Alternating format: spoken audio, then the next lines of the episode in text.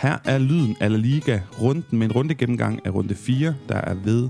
Så småt at være færdigspillet, vi mangler lige et oprykkerbrag her mandag. Med mig har jeg stadig herr Knudsen, nu gift. Er det stadig herr Knudsen, du skal tiltales? Det er, der er ikke noget, der ændrer sig der, så du kan bare øh, blive ved med at læse det gamle manus op. Det er godt, og herr Knudsen, altså fornavnet Jonas, er med mig, Paolo Augusto Tichon, efter en uge, hvor vi må forvente i det fynske, der har været recuperation de resacas efter brylluppet. Og Jonas, jeg har en lille, en lille, men symbolsk bryllupsgave med til dig, fordi vi har jo virkelig prøvet at finde ud af, hvordan vi skal oversætte Yamativo allerbedst. Og jeg fandt ud af det helt tilfældigvis en anden dag, da jeg hørte en bruge ordet bemærkelsesværdigt. Og der må jeg sige, det synes jeg er meget rammende. Så skal vi ikke få nu af oversætte Yamativo med bemærkelsesværdigt?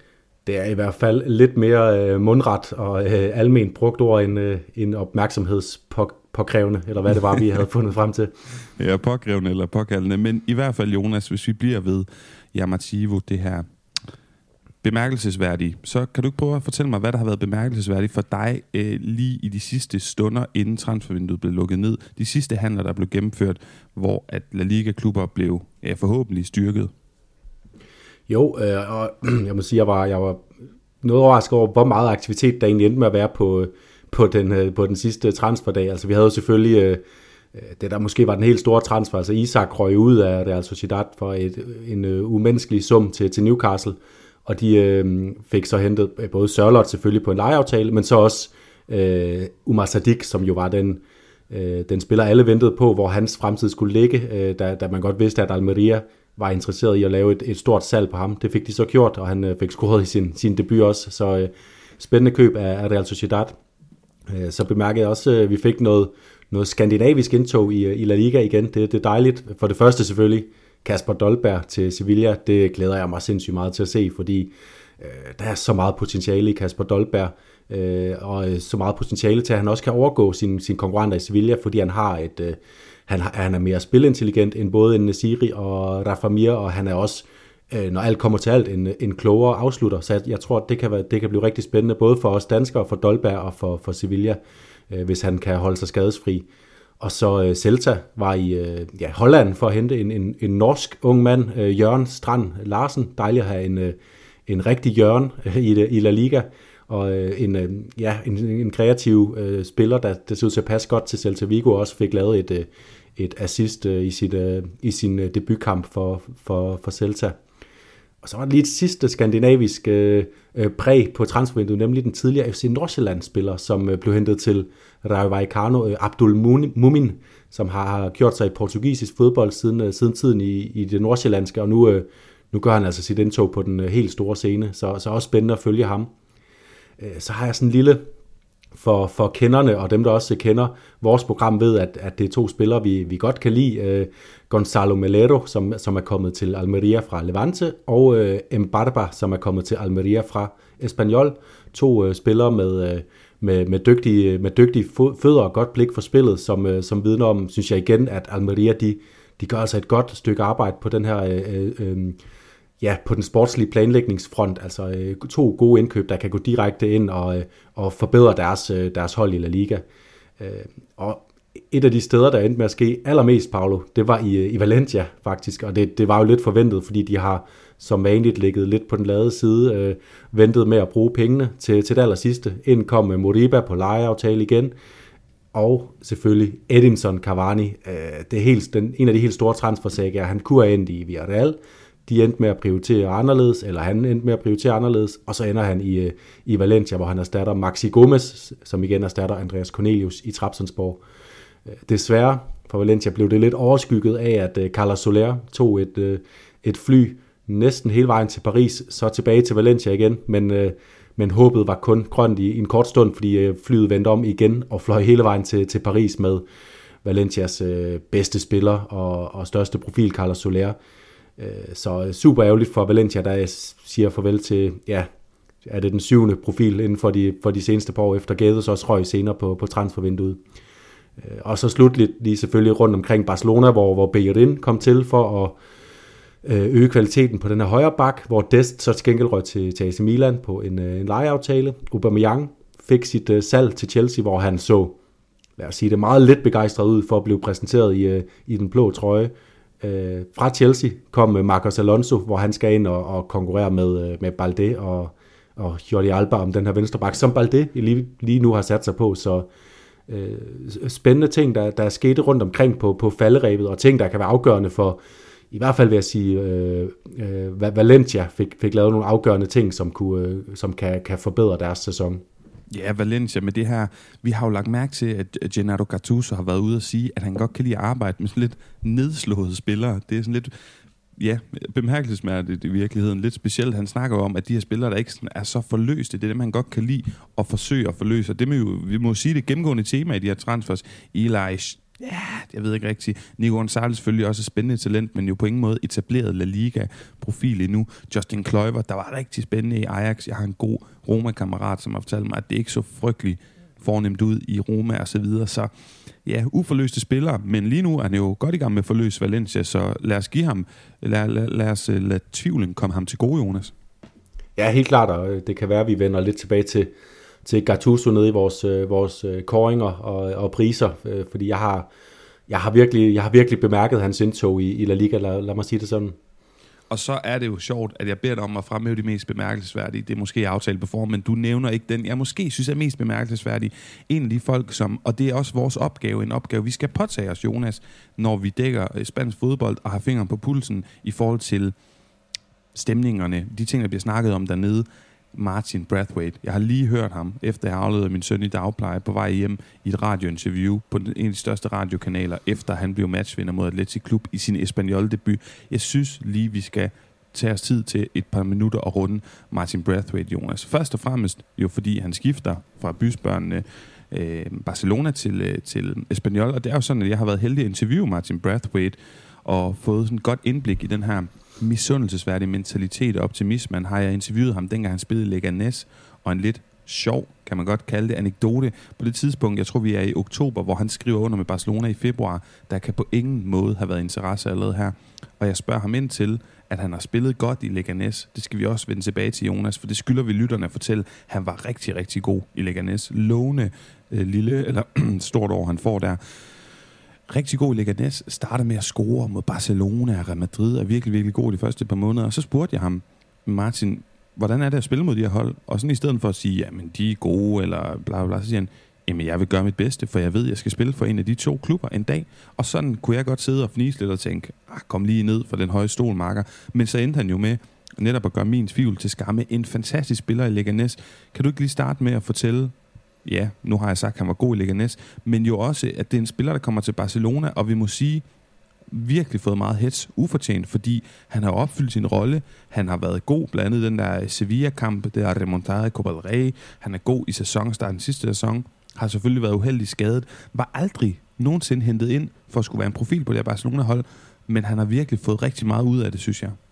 Ja, det synes jeg også, og han har også fået, fået scoret sine mål. Øh, simpelthen, hvis man kigger på, på bundlinjen, så er det ikke noget, nogen dum øh, øh statistik øh, at komme ud af sin Barcelona-tid med for, øh, for, for en angriber, som kommer ind på den måde som en, en øh, lappeløsning, som vi også må sige. Det, det var jo en, en lappeløsning, at han kom ind, og det var derfor, at han faldt ind, men han endte med at udfylde en, en vigtig rolle for FC Barcelona i den tid, han var der, og hvis ikke han var blevet skadet øh, lige på det tidspunkt, han gjorde i, i sidste sæson, efter han havde fået en, en rigtig god øh, sæsonstart, hvor han scorede, øh, scorede nogle mål, fyldte faktisk rigtig meget i FC Barcelonas øh, øh, strategi på det tidspunkt under, under Koeman. Så bliver han skadet og kommer selvfølgelig tilbage øh, efter Xavi er kommet ind, og, øh, og, og, og der vidste man jo ligesom godt, at øh, når, når, når Xavi kommer tilbage til, til FC Barcelona og skal opbygge et nyt projekt, så kunne man godt lugte, at, øh, at han ikke vil være, være en, der, der satte Martin Brathwaite øverst på sit, øh, i, i sit projekt. Og så bliver det naturligvis spekulativt, men de mest pålidelige kilder, jeg har kunne finde på, på alt det her tumult, der har været omkring, at han skulle løsrives fra kontrakten, de siger, at han er virkelig øh, lavet en god aftale på Barcelonas præmisser, altså ikke gået med til alle de her penge, der blev spekuleret i først og fremmest. Det er selvfølgelig spekulativt, men det vi kan udlede alt det her, Jonas, det er blandt andet, at øh, sådan som jeg kender Martin efter interviewet ham og hører ham snakke, så er han det er meget vigtigere for ham at få en god og færre behandling og få anerkendelse, end det er med pengepunkten. Og så skal det selvfølgelig også siges, at lige nu, som jeg har fingeren på pulsen i forhold til spansk presse, hvad man snakker om dernede, så snakker man meget mere om Martin. Det er selvfølgelig afledt både af den her tumultariske øh, sidste periode i Barcelona, men selvfølgelig også hans start i, i Espanyol mod Atletic Klub. Meget større emne, samtaleemne lige nu, end både Delaney og Dolberg og AC og så videre.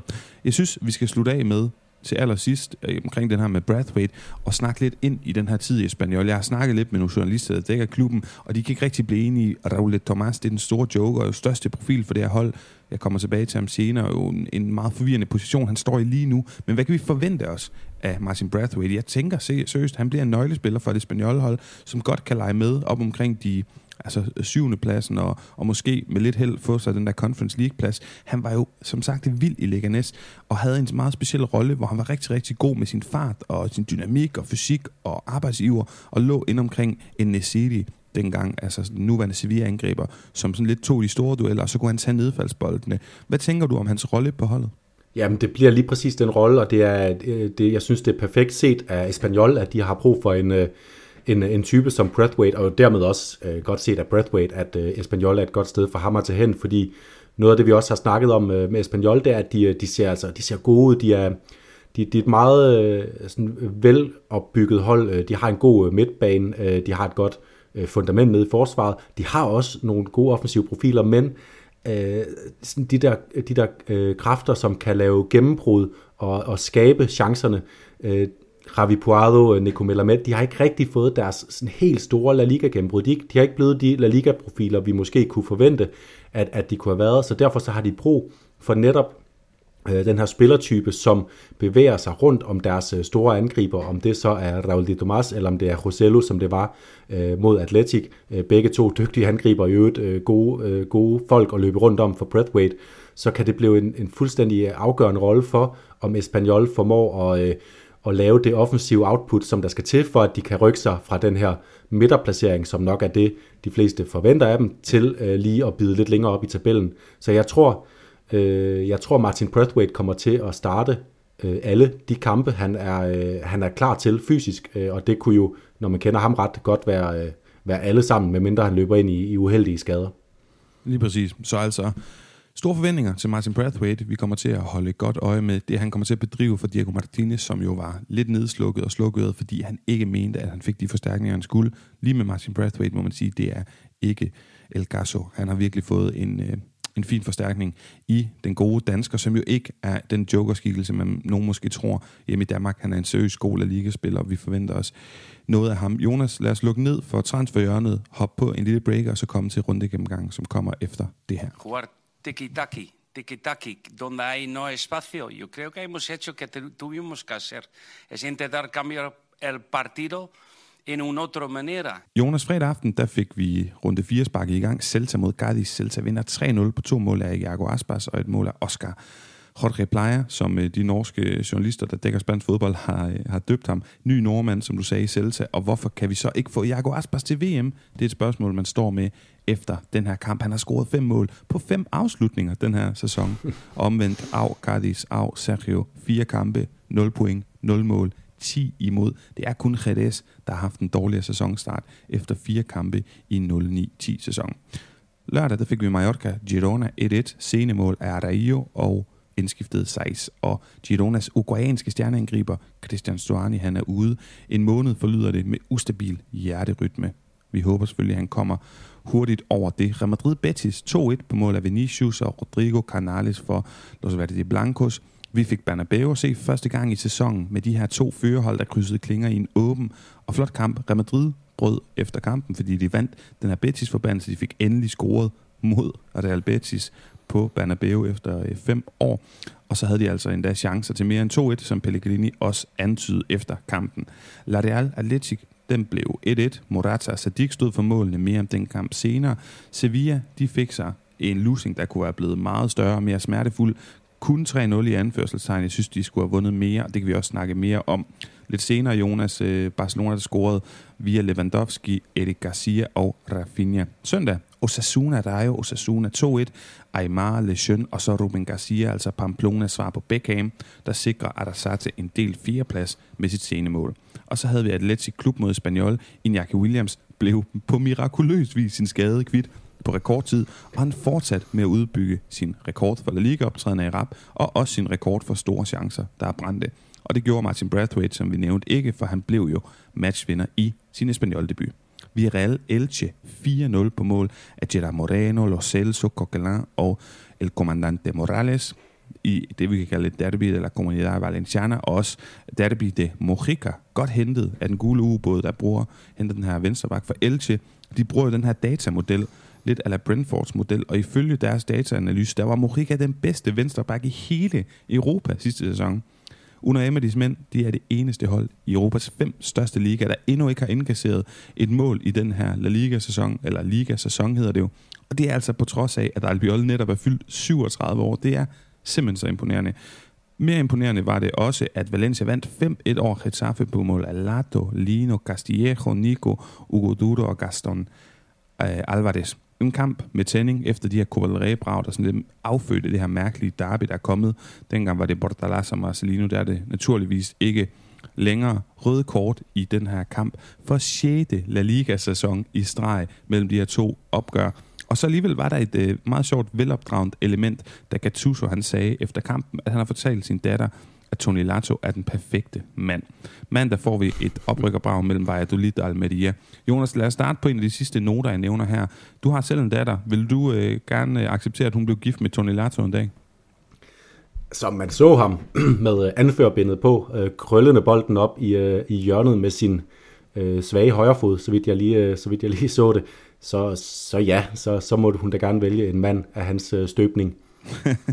det kunne altså være klasse. Og jo også, Paolo, fordi at, at det, er jo, det, er jo virkelig en, en, det er jo virkelig en spiller, altså han, han kommer jo i kølvandet på, at, øh, at Valencia har spyttet baks ud som uh, Alba, så kom Bernat, så kom Gaia, og så kom Toni Lato.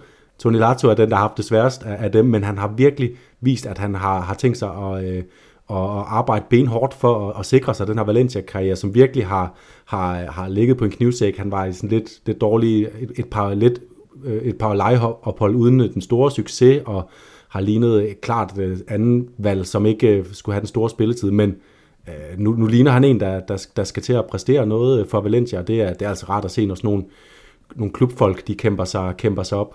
Ja, fuld, fuldstændig ubarmhjertig situation, han står i, jo, fordi ja, for det første kan han ikke få din datter, og for det andet, så kan han slet ikke få den der faste venstrebakplads, fordi at José Luis Gaia selvfølgelig sidder tungt på den. Men Jonas, nu er vi alligevel i gang og har indledt sådan lidt improviseret den her snak om Valencia. Så lad, lad os lige starte der, hvor runden på en eller anden måde ender for os søndag aften. Fantastisk sejr, sindssygt flotte mål. Valencia, der simpelthen bare spiller sig så flot op i den her kamp. Hvad kan vi udlede af Gattusos øh, sæsonindledning. Det skal jo siges til dem, der ikke ved det, at Gattuso har ry for som spiller at være en helt anden person og stå for en helt anden type fodbold, end som træner, hvor han jo faktisk praktiserede noget okay pæn fodbold i sin tid i Italien, dog ikke med de store resultater til følge. Nej, jeg synes, hans, øh, hans spillervalg og hans øh, udtalelser om det hold, han har at gøre med, de vidner om, at, øh, at, at Gattuso virkelig har tænkt sig at, øh, at ikke sætte nogen øh, grænser for, hvad, hvad det her Valencia-hold kan præstere. Øhm, og for, for, for eksempel så, så er det jo, synes jeg, helt fantastisk at se, hvad han begynder at få ud af en, en spiller som Jonas Yunus Musa, som ligger to, altså ikke bare oplæg, men to fuldstændig fantastiske øh, kreatøroplæg. Øh, den ene med sådan et, et dybt stød i bolden øh, ned til, til Samolino, og så øh, det, det sidste, som er, øh, hvor han lige vender på en tallerken og sender, øh, øh, hvem er det, der får scoret det sidste mål, det har jeg lige glemt, men, men sender en af sine holdkammerater i, i dybden med en skærende aflevering. Øh, og så synes jeg, det jeg hæfter mig ved Gattuso, det er netop, at han hele tiden taler det her Valencia-hold op. Altså Valencia kommer fra, øh, fra to, hvis ikke de sidste 3, 4, 5 trænere, som hele tiden har siddet på pressemøder og brokket sig over, hvorfor har jeg ikke nogen bedre spillere? Øh, og det kunne jo godt være, at, at det også øh, ligesom øh, flød ud i spillernes selvtillid og sagde, når min træner sidder og brokker sig over, at han ikke har bedre spillere, så kan det da godt være, at vi ikke er gode nok til at vinde øh, den her kamp mod øh, Retaffe, som, øh, som venter øh, næste weekend. Nu har de en træner, der siger, jeg har verdens bedste hold, jeg øh, sætter dem op, og uanset hvem der spiller, så kan vi vinde alle kampe, og vi kan gøre det ved at spille, øh, øh, spille øh, en, øh, en progressiv form for fodbold, som, øh, som, tæ- som er fremadtænkende, og, øh, og som skal begejstre vores fans, og de må i den grad være begejstrede lige nu, øh, Valencias fans, selvom at de har tabt øh, to kampe, og den ene hjemme mod Atletico, synes jeg var det var sådan lige lidt, øh, lidt uheldigt, at de endte med at tabe den, fordi de, der leverer de også en rigtig god kamp, øh, Valencia, og får presset Atletico til det yderste. Så altså virkelig, virkelig god grund til at være, at være stolt som Valencia-fan lige nu for første gang øh, meget længe. Nu hvor vi er, det var selvfølgelig Ugo Duro, der scorede det, det sidste mål for Valencia. Nu hvor vi er, Jonas, fordi de har sådan lidt øh, effektive pointer, og de sådan lidt korte afstikker til andre kampe end øh, de tre store. Så lad os også lige tage øh, Villarreal, også Comunidad de la Valen, øh, hvad hedder det? Comunidad Valenciana. Villarreal, der simpelthen øh, gør det godt, som jeg også nævner, deroppe i kampen mod Elche, og 4-0, og effektiv bagud får scoret en masse mål. Det ser rigtig, rigtig godt ud. Det kan vi alle sammen aflede. Jeg har lyst til at spørge dig direkte, for der er mange, der siger, at de er topkandidater til den her fjerdeplads, som Sevilla PT ser meget, meget sløve ud i forhold til at få opnået jeg har lidt lyst til at brede den lidt ud, og så kan vi tage Atletico og Real Sociedad bagefter, og sige, er det både tredje og fjerdepladsen, der er til salg, og, og kunne vi Real komme helt op på en tredje plads? Øh, I øjebliksbilledet her, så, øh, så kan jeg ikke se, der er nogen... Øh, jeg kan ikke se nogen grund til lige nu at, at sætte en øvre barriere for, hvad det her vi har hold kan opnå. Fordi nu nævner du i, øh, i, øh, i din øh, resultatgennemgang, at øh, de har lukket 0 mål ind i fire kampe. Det er virkelig stærkt, men øh, de har også scoret øh, ni mål i de fire kampe, så øh, alt det, som gjorde, at de i sidste sæson øh, spillede flot, men ikke fik de point, øh, der skulle til for at blande sig længere op i tabellen. Det ser ud til, at, at, de, øh, at de er blevet lidt mere fokuseret. Jeg synes også, det er imponerende at se den, øh, den bredde, de har i offensiven. Altså Nicolas Jackson er kommet ind og, og gør det fuldstændig fremragende. De har øh, Baena, som har scoret, som scoret to mål i den første kamp. Siden har han bare været en god indskifter. Samu Chukwese kommer ind mod Getafe, ændrer kampen øh, øh, fuldstændig, fordi det er den fase, hvor, hvor Villarreal skal til at, at trække sig tilbage og forsvare, og så bliver de bare endnu mere farlige, endnu mere farlige frem af banen, fordi øh, Morales og Samu Chukwese kan stikke afsted.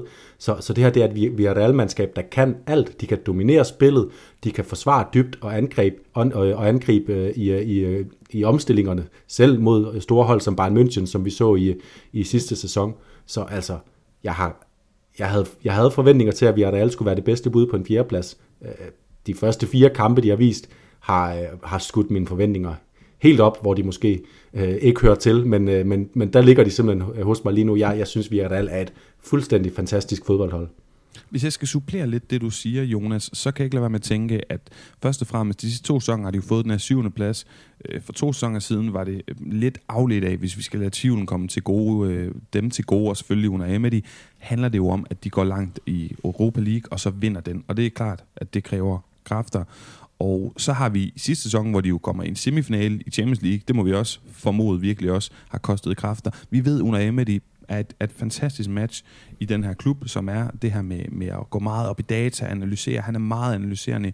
Jo sådan lidt et kameleonhold, der kan lidt begge dele, hvor for eksempel er det altså Sociedad, vi skal snakke om senere, Sevilla er sådan en meget boldbesiddende hold, jamen så kan de også godt stille sig ned og virkelig være effektive på den måde, lukke af bag til. Han er enormt detaljeorienteret, forberedende kampene til hudløshed, og spillerne de sidder jo og, og er virkelig, virkelig træt af, hvor meget video de skal se på modstanderholdene, men hvis vi sådan kigger ind i den her sæson, som du siger, vi tror bedre på dem nu, og forklaringen kan være, at de måske ikke kommer til at prioritere Conference League så meget, og virkelig koncentrere sig om, om den her liga. Og så synes jeg, at vi skal hoppe til en af de øh, lidt større kampe, Atletico Madrid og Real Sociedad, der krydsede klinger, som jeg sagde, Umar Sadik kommer ind. En lille pointe her omkring de her angriber, fordi vi skylder jo også Los Colchoneros at sige, at Alvaro Morata virkelig er kommet stærkt ind. Jo en spiller, som jeg aldrig har haft tvivl om sine kvaliteter, fantastisk spiller. Tilbage i Real Madrid i 16-17 var også god. Jeg husker som om det er EM16, hvor han er rigtig god for Spanien. Har jo i, i perioder, for eksempel i starten af Chelsea, var han også uhyggelig god. Han var god for Juventus i noget af det der slutspil i Champions League omkring den finale, de har mod Barcelona i 15, hvor jeg husker, som om han scorer et mål i hver af alle knockout-kampene. Så han har jo selvfølgelig potentialet, men er også en, en person, der virker til at være nem og, og vippe ud af balance, både spilmæssigt og også mentalt. Så er der Umar Sadik, hvis vi fortsætter jeg angriber. Jeg kan godt lide det her anarkistiske, han bringer i et så flot Real Sociedad-spil, og jeg tror godt, det kan være det, som virkelig kan passe som fod i hose hos dem. Og så skal vi snakke lidt mere om Dolberg og Sevilla, når vi kommer ned til den kamp. Men lad os høre dine pointer omkring Real Sociedad Atletico. Ja, det, det, det er netop øh, øh spændende, synes jeg, at se øh, Sadik, den måde, han kommer ind og scorer det der mål på, fordi det er en af de situationer, hvor Real Sociedad, de, øh, de summer rundt omkring øh, feltet, som vi kender dem. Og så er det tit, at, at vi har set, så har de måske manglet, øh, manglet øh, nogle løsninger, og der er det altså en helt ny løsningsmulighed, de har, simpelthen bare at chippe bolden ind i feltet, og når de kan gøre det fra, fra så relativt kort afstand som, øh, som Joe, som også spiller en, øh, hvad det han hedder, Mohamed Joe, øh, spiller en fantastisk kamp, øh, er, er ved at lave farlige ting for, øh, for, øh, for Real Sociedad flere gange, at han kommer tæt ind øh, omkring feltet og kan lave det der korte chip, og så er det altså fuldstændig øh, umulig opgave for forsvaret at holde Umar Sadik væk, når der bare kommer sådan en dropbold ind i et område, hvor han befinder sig, så, øh, så maser han jo bare hvem som helst. Altså jeg kan ikke se, øh, måske at Raul Albiol vil, øh, vil stå på sin, sin ret, men ellers øh, er Militao er måske også en af dem, Araujo, men ellers det er få La Liga-spillere, som bare står imod en, øh, en spiller af øh, Umar Sadiks øh, øh, ja, karakter, når han kommer ind i, i sådan en situation der. Så det, kan, det, det tilføjer simpelthen et helt nyt element til, øh, til Real Sociedad, og måske det kan være en, det, det er der egentlig ikke så mange, der ligger skjult på, at det kunne være en blessing in disguise at få 70 millioner euro for, for Isak, og så få en, øh, en lidt anden angribertype ind i stedet for, fordi uh, Isak var fantastisk i relationerne, fantastisk også til at udfordre på de her små områder, hvor han selv kunne skabe nogle ting, men det har det altså Sociedad så mange spillere, der kan, både fra midtbanen og fra de her to, uh, to kanter, så, så det synes jeg virkelig er et spændende perspektiv for, for Real Sociedad at kunne, at kunne fodre en spiller som ham. Og så vil jeg sige, at vi skal jo hurtigt videre, fordi der er simpelthen så meget at snakke om i dag. Men Jonasen, her kort til sidst, øh, peger pilen op eller ned, tommelfinger op eller ned i forhold til Real Sociedad Atletico på baggrund af den her kamp? Øh, for det, ja, det, det, jeg synes, det, de, de balancerer på en knivsæk begge hold. Hvis, hvis vi tager Atletico, så, så synes jeg jo, det det hold er, hvis vi tager sådan de tre klassiske mesterskabskandidater, så er det det hold, der har haft det, det sværeste program at starte ud på. De taber hjemme til Villarreal. Det er selvfølgelig en skuffelse, især fordi det er på hjemmebane, men også noget, der kan ske for, for alle hold. Øhm, så har de vundet de to andre kampe, og, øh, og så får de uafgjort her på, i San Sebastian. Og det er altså også noget, selvom vi så Barcelona klare, øh, klare skærende, så er det noget, øh, som kan ske for, for alle hold. Så jeg synes, det, det er for tidligt at sige, at Atletico er... Øh, øh, er i problemer i, i toppen af ligaen. Det, det skal vi lige se lidt mere for, men øh, de skal selvfølgelig øh, her de næste runder sørge for at, at vinde deres, øh, deres kampe, hvis de skal holde trit, fordi hvis først man kommer øh, hvis først man kommer 10 point efter Real Madrid eller Barcelona, så er der, så er der lang vej tilbage. Øh, men altså, Morata ser ud til at, at have sin mål i sig, og jeg, sy- jeg synes, der, der er gode ting for Atletico, selvom at pointhøsten har været lige til den skuffende side. Og det er altså, jeg er en pil op, eller? Det, det, det bliver en forsigtig pil op. Altså, de, de, øh, jeg, jeg, jeg synes ikke, at, at, at for mig, der ligner det ikke et hold, der bare per automatik kommer til at vinde så mange kampe, at vi, vi kommer til at se dem blande sig der, hvor de har gjort i løbet af de sidste sæsoner, i hvert fald i den første halvdel af, af, af sæsonerne. Men jeg lader mig glædeligt overraske, og jeg synes, det her perspektiv med at kunne, øh, øh, og kunne fodre Sadik, det, det er nok til, at de måske kan, kan vende nogle af de her uafgjorte kampe og 0-0 kampe, som de har for vane øh, at spille til, at, øh, til nogle 1-0 sejre. Øh, og hvis de begynder at gøre det, så er det selvfølgelig et hold, vi skal, vi skal regne med. Men jeg synes, der er for mange usikkerhedspunkter også om, øh, om unge kræfter som øh, Take og Mohamed Jo, om de kan, om de kan holde øh, kadencen kamp efter kamp, fordi øh, de er lige pludselig ret centrale, fordi at, øh, at der er røget nogle rutinerede kræfter ud af Real Sociedad-holdet. Ja, og slet ikke nogen tvivl, hvis jeg skal supplere, at det, som Imanol Alguacil har gjort, der selvfølgelig sportsdirektør Roberto Olabe i, i Real Sociedad i San Sebastian har sagt, vi er et bundsolidt hold. Vi har en, en, et fint udtryk. Alting er gennemarbejdet. Det eneste, vi mangler i de her, på baggrund af de her sidste par meget succesfulde sæsoner, det har været flere mål. Og det er også at konvertere det spilovertag til mål. Og hvad gør de? Jamen, de henter en masse offensive spillere. Take Kubo, Reis Mendes, begge har scoret, begge ser gode ud her i den indledende del af sæsonen. Umar Sadik, som du siger, og Mo Ali Cho. Så øh, det bliver spændende. Selvfølgelig Sørlot også øh, tilbage. Lad os se, om noget af alt det firepower kan blive konverteret til en masse mål for Chudi Uredin mandskabet. Jonas, synes, vi skal op videre til øh, Real Madrid Betis, som sagt, de to hold, der havde, der havde lavet Pleno, der havde lavet tre ud af tre sejre, øh, tre mulige, og øh, ja, så fik vi Lady X Canales, der scorer og vælger sådan et højst opsigtsvækkende for mig, ikke at juble. Altså, så vigtigt kan Real Madrid umuligt have været for ham i hans karriere. Men okay, fair nok. Betis svækkes meget af Carvalhos fravær i den her kamp, der er slet ikke nogen tvivl om, og så både fordi han har været fremragende i sæsonindledning, så svækkes de endnu mere af Fekir, der udgår efter cirka et kvarter, hvilket jeg synes falder meget godt sammen med, at Betis begynder at dale i niveau i den her kamp. Omvendt hos Real Madrid står det bare ud, Chouameni uhyggeligt effektiv i den her opbryderrolle. Jeg kunne godt tænke mig at spørge dig lidt ind til ham. Stats, som jeg jo ikke altid, jeg, jeg er slet ikke ekspert på det, jeg er ikke altid, jeg forstår det, men de stats, der blev hævet frem efter den her kamp, de var så skræmmende og unikke, at man kunne kun hive meget få eksempler op på Real Madrid-spillere, der har været så duelstærke i kampe i de seneste 15 år. Så først og fremmest, Jonas, hvad er det, han bringer, hvis du skal sammenligne ham med Casemiro, som er lidt mere, ja, hvad er anderledes her? Jo, men det er, øh, som vi også har været lidt inde på, øh, det er, at han, han bevæger sig på, på et større område af banen, og han, øh, han, han, har, han har et lidt bedre blik for spillet, og i hvert fald Øh, et, et hurtigere blik for spillet. Han, øh, han, han har også stadig, øh, også i den her kamp, et, et par situationer, hvor han skiller sig, skiller sig lidt dårligt af med bolden. Men man må også bare sige, at der, der er stadig en, en, en ung mand, som spiller sin tredje, fjerde kamp for, for Real Madrid, så selvfølgelig vil der være nogle fejl, men, men sådan den, den store tendens, det er, at han, han er hurtigere til at opfatte, hvor er det godt at, at skille sig af med bolden nu, når han har vundet den, fordi øh, det man kan sige, det er, at Casemiro, han var også god til, og især mod hold som, som Real Betis, som er, er gode til at, at flytte bolden, der var Casemiro også en særdeles øh, effektiv øh, opbryder og, og god til at bryde spillet, men øh, Chouameni, han har altså øh, lige et ekstra element i, at når han har vundet bolden, så skiller sig konstruktivt af med bolden. Og det er nogle gange, synes jeg, sådan et lidt undervurderet øh, evne, både hos, hos forsvarsspillere og hos øh, midtbanespillere især. Det her med at, at vinde bolden, og så både at ens øh, clearinger i første omgang, men så også når man, når man bare kommer i besiddelse af bolden, så skiller sig af med den på en måde, så holdet beholder bolden. Altså en forsvarsspiller kan sagtens vinde 20 dueller i en kamp, men hvis, hvis bolden den falder hen til, øh, til en øh, modstander hver eneste gang, så er de clearinger, øh, så er de bolderobringer ikke særlig meget værd. Øh, så, så det er det, jeg synes, han bringer. Han, øh, han, han, han sikrer simpelthen øh, Real Madrid hurtigere øh, vinder bolden fra, fra modstanderne. Mm. Øh, for lige at komme med sådan et par supplerende bemærkninger, apropos det her med at være uhyggeligt duelstærk, så synes jeg, at Militao spiller en fuldstændig vanvittig kamp, og det kan jeg komme tilbage til lidt senere. Jeg synes, øh, tilbage op på midtbanen, det er interessant med den her kabale her, det er Kammervigar, der får, øh, jeg tror det er anden start i løbet af de seneste par kampe.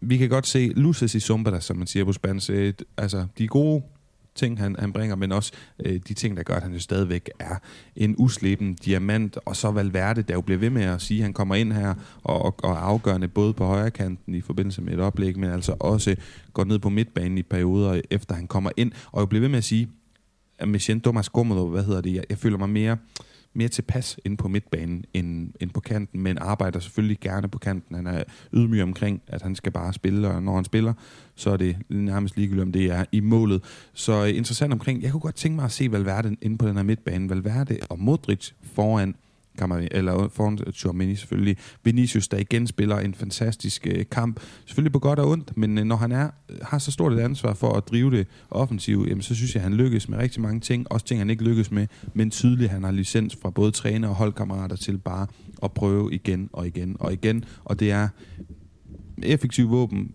at the end of the day, selvfølgelig ikke i alle dueller.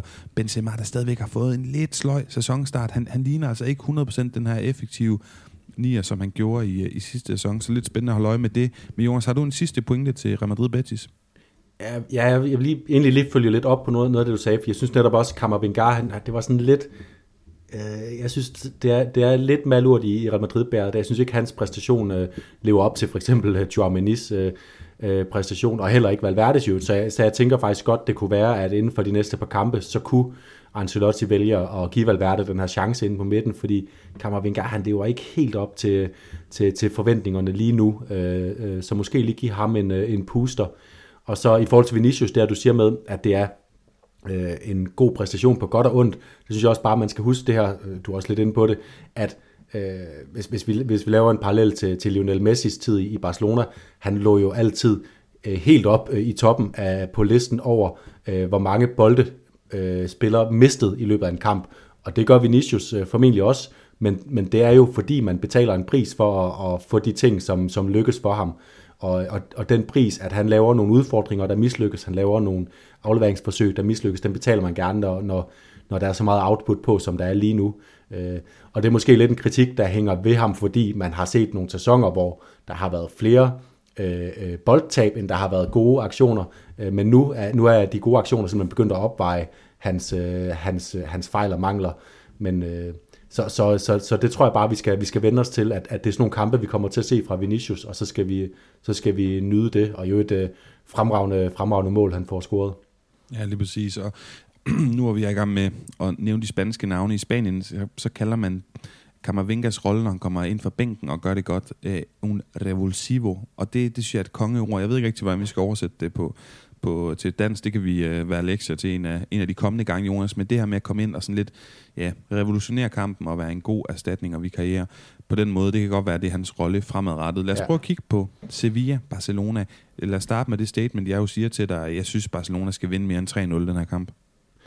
Øh, ja, der er ingen tvivl om, de har chancer øh, og optræk til chancer til at vinde. Øh, ja, øh, jeg tror, hvad Morten Polen fik sagt, der kunne godt have stået 6-2 i den her kamp, fordi øh, Sevilla, øh, især i starten af kampen, de første 20 minutter, synes jeg faktisk, Sevilla var gode. Isco blev sat, øh, sat godt i scene, og når han var i spil langt frem på banen, så gjorde det ondt på Barcelonas bagkæde, som til gengæld må vi bare sige, øh, stod knivskarpt. Øh, de, de mål, øh, eller de chancer og mål, som, øh, som Sevilla faktisk får, får skabt, hvor der er offside, det er ikke nogen det er ikke noget held for Barcelona, at der er offside.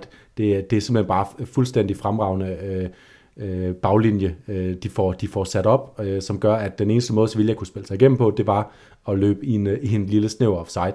Men øh, derfra, så var det jo en fuldstændig magtdemonstration af FC Barcelona, og en, lad os bare sige det, rigtig, rigtig sløj præstation også af Sevilla, fordi det er altid svært at sige, at det er det ene hold, der bare overmander det andet. Jeg synes, i den her kamp, der er det simpelthen begge ting. Sevilla øh, spiller ikke op til dans, og Barcelona er så Øh, de, er, de spiller så bare en af deres, deres gode kampe, og, og kan dermed også bare, ja, kunne godt have vundet 6-0, lad os sige det sådan. Ja, jamen jeg, jeg er fuldstændig enig, Jonas. Jeg synes, øh, hvis jeg sådan lige skal komme med et par, et par pointer hister her, først hos Sevilla, følelsen er allerede som den første finale i, i den her sæson for Sevilla. Man snakker om det her med finaler i Spanien. Det bliver brugt hver gang, der er en vigtig kamp, og det her, det kunne godt være en af dem.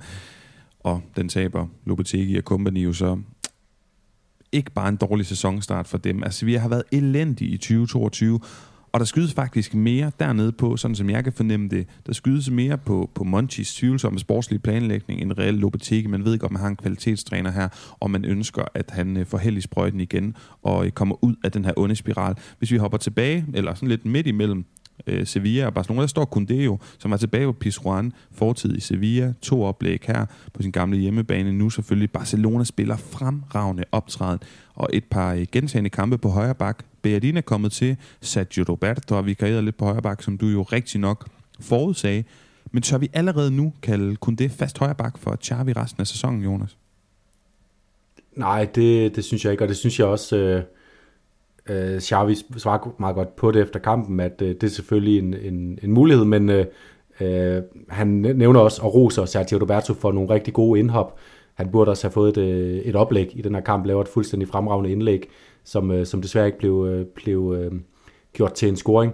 Øh, og øh, Hector Bellerin, der er kommet ind, og det er jo, selvom vi ser kun det lave to oplæg, det er også oplæg, øh, det er afleveringer i, i spillet, som han også sagtens kan tage med sig ind på en, øh, en højere midtstopperplads, fordi vi så ham også gøre det i Sevilla. Vi så ham også jo i Sevilla ofte plante sig øh, helt fremme på banen med, øh, med offensivt spil øh, på en måde, hvor det faktisk mere lignede en, øh, en tiger, øh, som, som, som bevægede sig rundt omkring feltet og, øh, og lavede indspil øh, i feltet. Og det kan han også bidrage med som, som midtstopper, så der, jeg synes ikke, der er nogen grund til, øh, at, at, at Xavi skal lægge sig fast på, på at Koundé skal spille, skal spille højere bak for, for, for Barcelona, fordi øh, der er trods alt stadigvæk nogle andre evner, i især øh, Bellerin, som, som er mere øh, gennembrudstærk, når, når, når, øh, når modstanderne står kompakt, og man skal bruge noget fart til lige at, at, at trække sig mod baglinjen og få, og få lagt nogle indlæg ind til Lewandowski. Det er jo noget, man skal, man skal begynde at arbejde rigtig meget med i Barcelona, at man har en spiller derinde, som man bare kan, kan lægge bolden ind til, som så kan støvsuge dem. Så, så jeg synes, det, det peger i rigtig mange forskellige retninger på den højre bak. Vi må se, vi må se Jonas. Jeg, jeg tror nu nok, at når højreback minutterne bliver gjort op og fordelt i løbet af sæsonen, at så kommer kun det til at have de fleste af dem, men lad os da holde øje med det. Primært med Øj. det argument, at der bare er så mange gode midterforsvarer, kunne det måske stadig den bedste sammen med Araujo, men når han så også kan ligge derude, så, øh, ja, så jeg tror, han er bedre end konkurrenter. Men lad os holde øje med det, Jonas. Øh, tilbage til Sevilla. Nianzo, der spiller en Marits kamp, og så hjælper det jo ikke, at det henholdsvis er Gudelj og, og Fernando, der sådan veksler mellem at skulle være marker til ham. Det hjælper jo ikke på at spille et nyt forsvar sammen, øh, tværtimod. Tilbage til Barcelona og Xavi nu snakker vi sådan lidt om kameleonhold i Villarreal. Et hold, der ikke er et kameleonhold, der er ekstremt poetansk i sine ønsker om udtrykket, det er jo FC Barcelona, især under Xavi. Han bryder sig ikke om de her kampe, det er der i Vuelta, når, når kampene bølger frem og tilbage, og der ikke er styr på kontrol og ro på kampen. Det siger han selv. Men han kunne, og måske burde han også have vundet større i den her kamp, som jeg nævner, og holdet hvis jeg skal komme med sådan en lille ting, og det er ikke for, at jeg vil finde hår i suppen for Barcelona, ser rigtig god ud pt., men jeg synes godt, de kunne have været mere kyniske, som jeg nævner. Og så synes jeg, det klæder holdet med den her pragmatiske lidt tilgang, øh, som vi jo ser ved alle tre scoringerne, fordi ingen af de her scoringer er jo made in Barca, sådan hvad vi forbinder klassisk med den her fodboldfilosofi. Det ene mål er et kontramål, det andet mål er sådan en lang direkte bold fra Koundé op på Lewandowski, og så et hjørnesbaksmål. Så Jonas, hvis Xavi han skal være utilfreds med noget efter kampen, så er det vel mere at den kun bliver 3-0, eller ja, jeg ved ikke, om du kan finde noget, han skal være utilfreds med. Jeg synes ikke, han skal være utilfreds med, at den her kamp er i der i Welter, for det synes jeg, Barcelona er rigtig god til at håndtere. Ja, og, og det blev også mærke i, at især den første halve time, den blev, den blev faktisk spillet på, på lidt mere, skal man sige, Sevillas præmisser. Det var en rigtig duelpræget kamp. Det var, det var et stort, øh, nærmest sådan hundeslagsmål. Og der må man bare sige, øh, en som jeg også måske synes var, var kampens øh, spiller for Barcelona, det var, det var Gavi, som virkelig går ind og tager sit ansvar for, for at vundet en masse dueller, for, for også lavet nogle frispark, der er nogle frispark imod ham. Øh, han, han involverer sig virkelig, og, og, og på den måde også får tippet kampen over i det, som ender med at blive Barcelonas favør, fordi de så kan, kan kontrollere mere resten af kampen. Øh, så øh, jeg synes ikke, at Xavi for alvor kan finde hår i suppen i den her kamp. Øh, men selvfølgelig, selvfølgelig vil han gerne se Barcelona dominere, og, og det skal de også gøre, øh, men måske i andre kampe, når man vinder 3-0 øh, på Ramon Sanchez Pizjuan, uanset hvilken øh, forfatning Sevilla så er i, så skal man bare være tilfreds. Og især også, når man så har formået at, at vende kampen fra, fra Sevillas, øh, ja, fra, fra at være sådan i Sevillas favør i starten, og så bare trække den over til sig. Det er også noget, man kan bruge, når man, øh, når man kommer ind i, øh, i, øh, i efteråret og for, formentlig er gået videre i Champions League og skal, skal ud og, og prøve at hente resultater hjem på de helt store adresser. Det her med at kunne at man ikke skal have kampen på sine egne præmisser i alle 90 minutter, men man også kan Øh, øh, put up a fight, når, når det hedder, øh, at man, man bliver, bliver sat under tryk på en anden måde. Meget enig. Jonas, øh, som jeg ser det ned over mine noter, så er jeg ved at være klar til koring, og jeg ved ikke, hvor du står. Jo, jeg synes ikke. Jeg synes, jeg vil gerne lige give en lille, lille bitte øh, sådan, øh, klap på skulderen til, til Nianzi, fordi som du, som du nævner, så, så bliver han altså sat ind i en fuldstændig brutal situation. Ja, han har været i PSG, Bayern München. Øh, han burde have nogle redskaber til at gøre det bedre, end han gjorde han skulle have gjort det bedre, men det er altså det er barske vilkår at komme ind i et, et ikke eksisterende forsvar med en aldrende, øh, løbetræt midtbane foran sig, og så skulle øh, forsvare mod det her Barcelona-hold. Øh, det er ja, ikke nogen 20-årige forundt at skulle stå med den opgave. Jeg tror, Mm, alligevel godt, jeg lige vil knytte en kort kommentar, jeg lige kommer i tanke om her i forhold til med Sevilla. For det første Marcao, der var købt ind, at det ligner jo, altså en ung franskmand, en, en, en lidt mere aldrende etableret brasilianer, det ligner jo virkelig, de bare har sagt, hvordan kan vi simpelthen klone Jules Koundé og Diego Carlos? Og, og Macau, han ser sindssygt spændende ud, fuldstændig brutal fysik. Han har jo så ikke spillet endnu, men var uhyggelig, som jeg har sagt flere gange, statistisk set øh, i sin tid i Galatasaray. Så jeg, jeg siger ikke overhovedet, at jeg er positivt stemt over for øh, Sevillas øh, sådan umiddelbare fremtid, men nøj, hvor vil jeg gerne se ham der i aktion. Han ser, han, han ligner bare et fysisk bedst, og allerede nu kan jeg godt lide ham, uden at have set ham i aktion.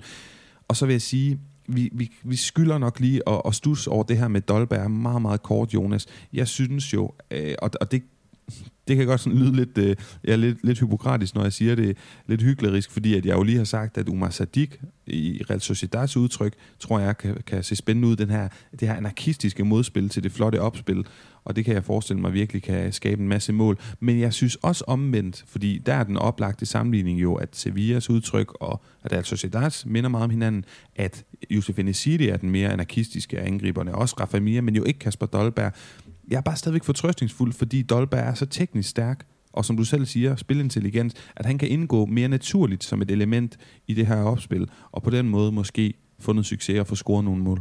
Ja, og, og der kan man sige, det er jo den omvendte, øh, omvendte situation øh, øh, af, Real Sociedad netop, at det har ikke virket for Sevilla. Det har ikke virket øh, kamp efter kamp, og det har virket nogle kampe, øh, at have Rafa Mir eller Nesiri til at være de her øh, Øh, aggressive spillere inde øh, i feltet, men det har bare ikke virket øh, nok til, at det har, har skaffet Sevilla de mål og sejre, de har haft brug for. Der har været for mange kampe, hvor det er blevet for fastlåst, og hvor de måske netop mere har haft brug for en spiller, der kunne, øh, der kunne tage imod bolden og spille sammen med, øh, med, med Papu Gomez, med, med Suso, øh, med Jean Chardin, med, med de her kreative spillere, som kan, som kan spille omkring feltet. Og, og derfor så laver Sevilla den omvendte og går ud og køber en spiller, der passer fod i hose ind i deres øh, spilfilosofi, og så har de jo stadigvæk altså både Rafamir og Nesiri, så de kan veksle. Så Dolberg kommer ikke til at starte alle kampe for Sevilla.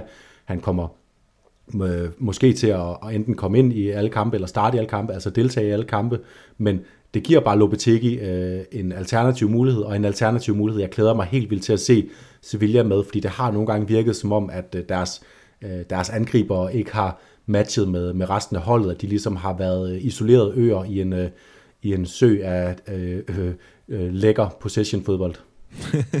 ja, de har i hvert fald sagt på en anden måde virket som om, at de har været et fremmed læme. Jonas, ja. lad os øh, hoppe på en breaker, og så komme til koringerne. Good evening. Good evening. Good evening. Good evening. Good evening. Good evening. Vi starter jo vanen tro, Jonas, med El de Dayaso, eller Jornada. Jeg har noteret mange 2-0-målet af Celta.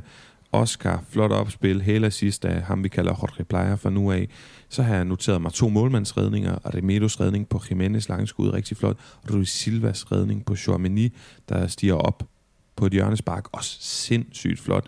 Og så Lewandowskis øh, brysttæmning og akrobatiske afslutning på oplæg af Kunde. Og så har jeg sådan lidt, lidt dårlig løsning bare skrevet, jamen nærmest alle Valencias mål. Jeg synes virkelig, virkelig også, de var flotte. Er der et, sådan, som står ud for dig? Ja, og øh, nu nævnte du øh, Lewandowskis, øh, Lewandowskis øh, brysttæmning og hurtig afslutning. Det er ikke den, jeg synes var rundens Detajasso, men det var en anden, der tog bolden ned med brystet og sparkede den, nemlig øh, Mallorca-anføreren øh, Antonio Raio, som i det 87. minut, øh, han bliver, da hjørnespark Kang lige sparker den ind over i det bagerste område, Antonio Raio, han er faktisk dækket op, men alligevel så formår han at tæmme bolden øh, retningsbestemt ind mod øh, det centrale del af feltet, og så laver han en, øh, en afslutning fuldstændig perfekt, øh, rammer den øh, på toppen af bolden med øh, vristen, og så går den flat ind øh, til, til føringsmålet. Øh, desværre så fik, øh, for ham fik Girona udlignet, og så var Antonio Rayo som en, øh, ved at score til 2-1 igen i overtiden på, øh, på et hovedstød den her gang. Men det der, det var en fuldstændig øh, øh, uhørt detalje af en midterforsvar, der tager bolden ned i feltet og sparker den ind på den måde. Lige præcis. Jamen lad os give den til Rayo. Godt set, og lidt øh, tiltrængt opmærksomhed til øboerne. Og Jonas, hvis vi så kigger på El Jugon de la Jornada, jeg, har, jeg, har, altså, jeg ved jo godt, første runde, der får jeg sådan lidt dispensation og får lov at give den til et par. Jeg har lyst til at give den til ret mange her.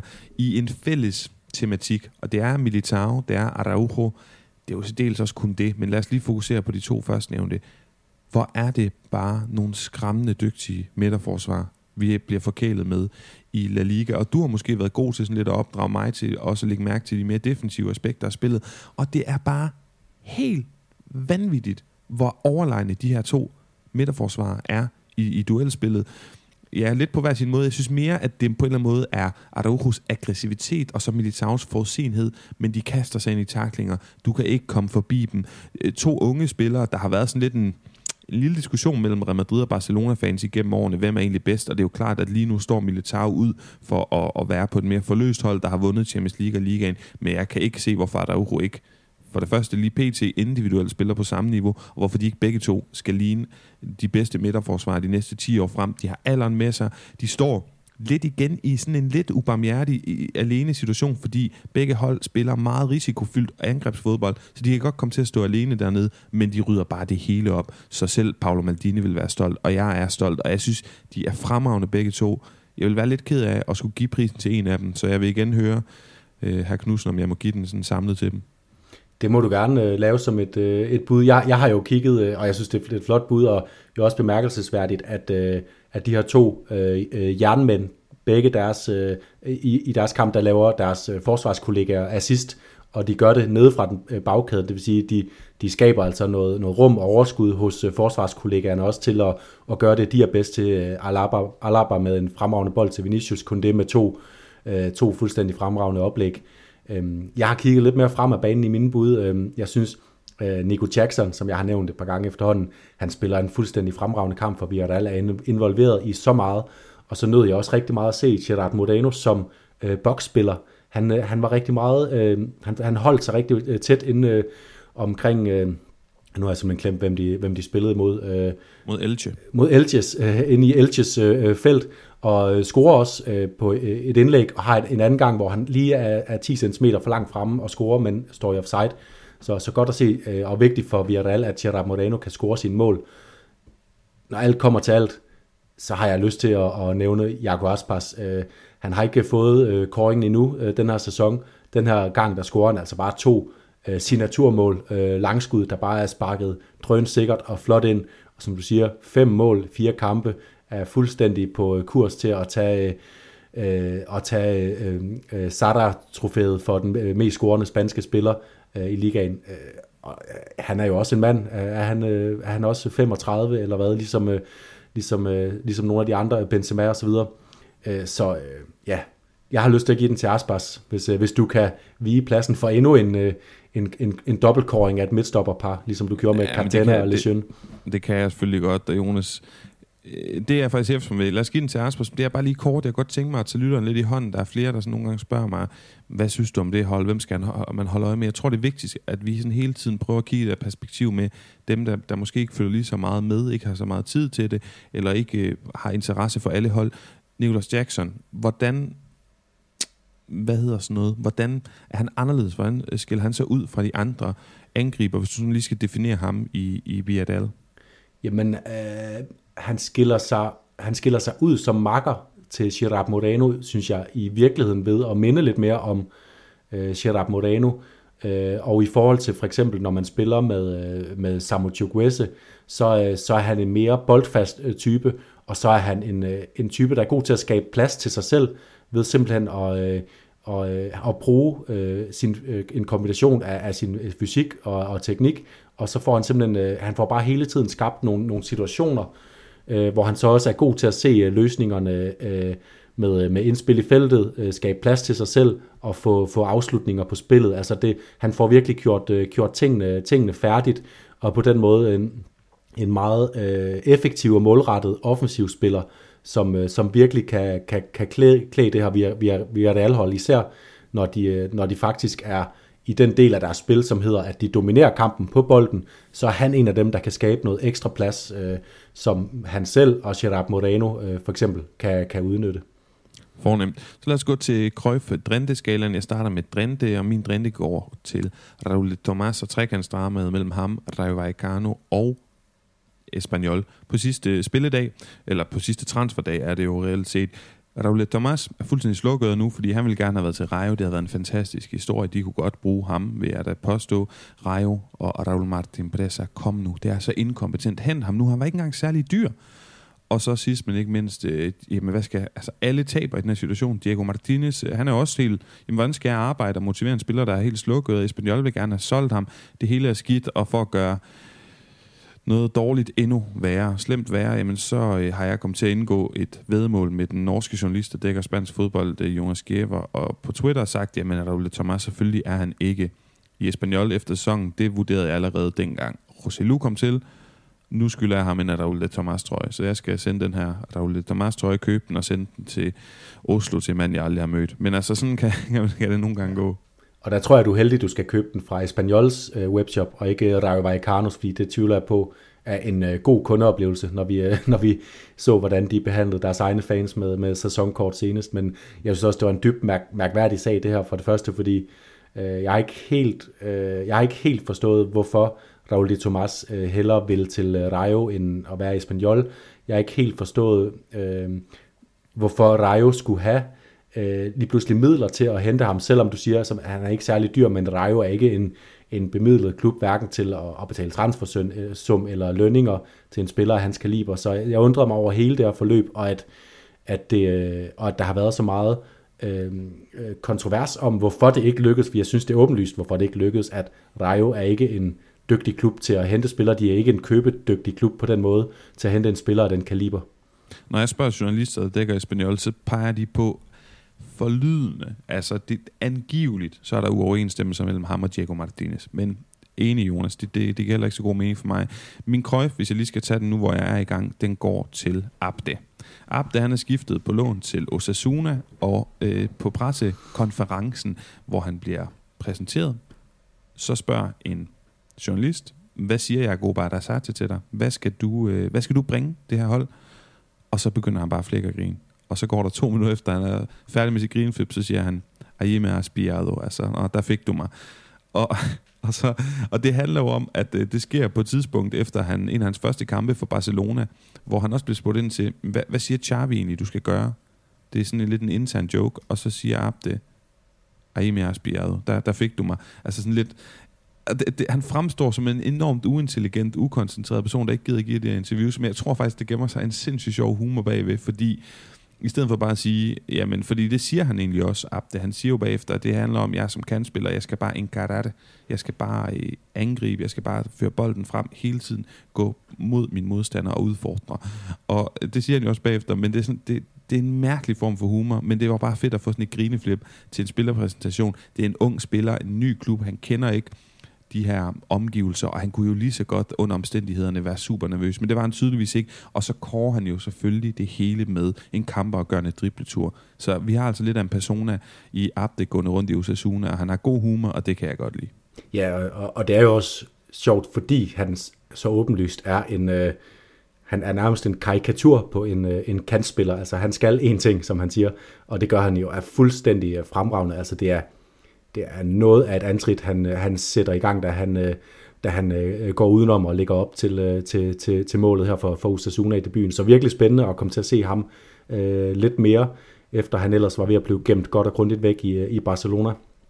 Øhm, hvis jeg springer videre til min krøjf, så har vi lidt været inde på, på begge to. Jeg havde lidt, skulle det være Breathwaite, eller skulle det være øh, Gattuso, to spillere, som har en positiv øh, indflydelse på deres hold i den runde, vi lige har set. Øh, jeg tror, jeg giver den til, til Breathwaite, for jeg synes simpelthen, det er fantastisk, at, at man øh, i samme uge, som man afslutter en, en så forfærdelig, som det må have været for ham, øh, øh, sommer, hvor øh, en, ja, verdens, en af verdens største klubber med allerflest fans, har man simpelthen været i, i unåde en hel sommer, øh, af uvisse årsager og af ja, øh, usympatiske årsager, synes jeg også, øh, fordi Breathwaite har bare gjort det, han, han, han, han synes var det rigtige, og det som var bedst for ham, og han er lykkedes fuldstændig med at få det, som øh, han vil have det, har måske endda også, øh, som du siger, givet lidt øh, igen til FC Barcelona, selvom de ikke havde fortjent at få noget som helst fra ham med den måde, de har behandlet ham på. Og så går han bare ud om søndagen og afgør en kamp for sit nye hold, og i øvrigt med, synes jeg, fremragende mål. Lidt heldig med at få den med, men øh, den afslutning, og det, øh, og det er også det, der går på mod, som vi kender fra Leganes-tiden. Det er ikke sikkert, at at han laver en ren dribling udenom en modstander, men han kan sagtens drive forbi modstandere på alle mulige måder, og afslutningen, den er fuldstændig øh, perfekt, og ligner bare en, der er i topform og har spillet kamp efter kamp og scoret sine mål. Så virkelig, virkelig flot af Martin Brathwaite, og jeg håber, det kommer til at manifestere sig så langt, at han også øh, bliver en del af Kasper Julmans øh, trup til, til VM. Og nu slutter jeg så på en lidt på en, på en nedtur med, med min, min printe. Den går til en kæmpe nedtur, øh, Kike Sanchez, øh, Kike Sanchez Flores, altså hvad er det, han foretager sig med Getafe. I vores, øh, vores optag til den her sæson, der var jeg positivt stemt over for Getafe. De har hentet virkelig mange dygtige fodboldspillere ind. Hvad har han klemt? Han har klemt fuldstændig og ride videre på det, som Getafe har været allerbedst til de sidste 5-6 år. Deres, deres defensive fundament det var det, vi snakkede om, hvis han kunne få bygget det kreative element, det spilopbyggende, det, det positive fodbold oven på det defensive fundament, så kunne der vente Getafe nogle store ting. Men hvis han vælger at gå med en løsning, der hedder, nu skal vi spille, øh, spille god fodbold frem af banen, og så må vi gå på kompromis bagtil, så får Getafe ikke succes, fordi det er de ikke gode nok til. Og øh, 5-1 på Mestalla mod det her Valencia-hold, som ja, imponerer, men som jo også er et hold, vi har vores øh, tvivl om, hvad er deres hvor høj er deres kvalitet egentlig, hvor højt kan de stræbe i tabellen. Det er øh, røde alarmklokker hele vejen rundt for, for, for Getafe. De har lukket 11 mål ind, flest af alle, selv flere end håbløse Cardis. Det ser virkelig sort ud, og øh, ja, der skal virkelig ske noget de næste kampe, hvis ikke Kike Sanchez Flores skal overhale øh, Lopetegi i køen øh, om at, at ende hos det spanske øh, jobcenter først. Jeg er meget, meget enig. Fortjent kritik til Getafe, fortjent ros til Martin Brathwaite. Og Jonas, lad os så gå til sidste punkt på dagsordenen, forudsigelse frem mod kommende runde, hvor at øh, uh, Villarreal og Betis skal krydse klinger. Nu har jeg åbnet sådan en lille smule op for kampen om ikke kun fjerdeplads, men også tredjepladsen, og det er to af de hold, der i den grad, må vi sige, kandiderer til at kunne kæmpe med om de ting og komme ind i det forjættede Champions League-land. Og ved du hvad, Jonas? Jeg tror, vi reelt slår Betis. Og det tror jeg, de gør blandt andet med et mål af Nicolas Jackson, som vi har snakket om, som vi har ros, og vi har fået defineret. Så køb ham til holdet.dk og se reelt måske slå Betis. Det er i hvert fald et bud. Det kan jo lige så godt gå den anden vej. Men det er sådan min mavefornemmelse. Hvad har du kigget på? Ja, nu slår du, nu slår du mig sådan set lidt ud af den, fordi at øh, mit bud, det var, at, øh, at i den her kamp mellem de måske lige nu to bedste kandidater til i første omgang fjerdepladsen, måske lidt mere op i tabellen, så jeg, så er jeg sikker på, at vi alle de står bedst lige nu, og øh, så vil jeg anbefale folk at købe øh, Nico Jackson øh, ind til deres holdet hold. Øh, så, øh, så jeg må jo lige her på falderæbet finde på noget nyt, og så tror jeg, jeg vil sige, at Real Sociedad, de spiller ude mod Getafe. Jeg har lige rullet ud, hvor, øh, hvor skidt det står til for, øh, for, øh, øh for Getafe, og, øh, og så synes jeg, at en af dem, der, der gjorde sig mest bemærket i, i den her kamp, det var øh, Mohamed Ali Jo, som, øh, som ser ud til at kunne få nogle, øh, nogle gode assists ind på kontoen, især set i lyset af, at øh, Umar Sadik er kommet ind. Man kunne også bare købe øh, Umar Sadik, øh, men øh, Mohamed Ali Jo øh, vil være en, en sikker løsning. Real Sociedad kommer til at vinde en kamp mod, øh, mod Retafe, som ser, ser virkelig sløjt ud. Øh, hvis jeg lige skulle lave øh, en anden, øh, et andet frækt bud, så var det, øh, at Martin Brathwaite, han er jo simpelthen, øh, han er jo billig inde på øh, holdet.dk, og det er han jo fordi, at han ikke var, øh, da, da spillet gik i gang, var forventet at skulle spille nogen rolle for FC Barcelona. Nu har man at gøre med en spiller, som har scoret et mål for, øh, i sin debutkamp for Espanyol, og øh, han kommer formentlig til at, at, at spille i alle kampe, og de møder i øvrigt hvem? Sevilla. Øh, det gør de på hjemmebane i Barcelona i, øh, i næste weekend. Sevilla, de ser ekstremt såret ud. Ja, den tror jeg godt, øh, Espanyol kan vinde, og øh, ja, det er måske for meget klaphat at sige, jeg er sikker på, at Brathwaite han scorer igen, men der er i hvert fald en chance for, at han er, han er involveret i noget. Så, så det var mine, øh, øh mine tips til holdet.dk. Det er godt nok et frækt bud. Nøj, hvis du får ret der, så sender jeg virtuelle roser og champagne til næste gang. Men Jonas, det var sidste bemærkning, sidste kommentar for i dag. Vi lukker ned og siger tusind tak, fordi jeg lyttede med. Nyd en dejlig uge, hvor der jo blandt andet kommer Champions League-bold. Og så lyttes vi ved igen næste mandag, når vi skal snakke endnu mere om runden, der er gået i spansk fodbold. Hasta luego!